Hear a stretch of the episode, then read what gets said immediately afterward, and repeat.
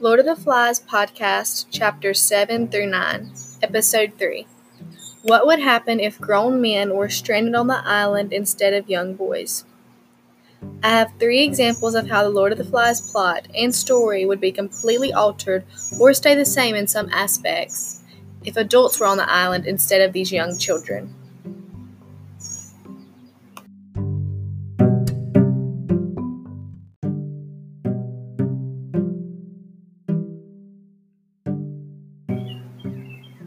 The first example is from chapter 7.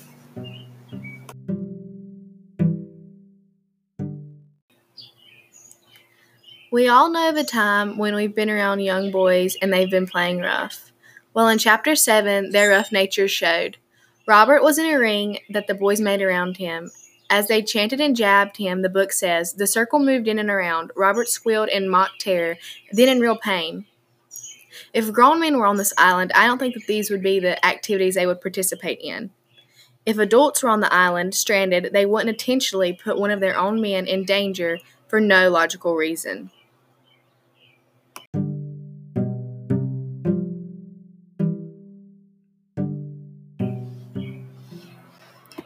The second example is from the beginning of chapter 8.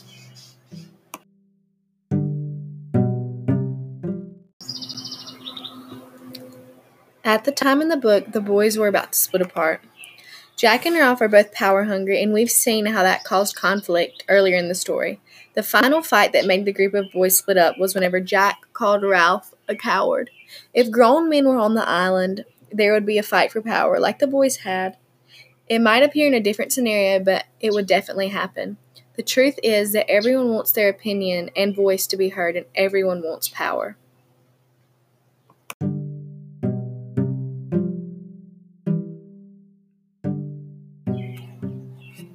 The third and final example is from the end of chapter 8.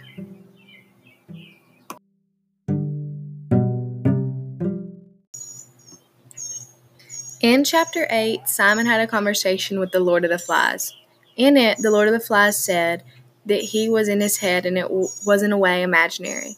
But Simon already knew this. My last example is just a theory. But I think if grown men were on the island, there would either be no beast at all or the beast would be something completely different. Since the beast was in the boy's head, maybe the grown ups wouldn't allow themselves to think that there was a beast.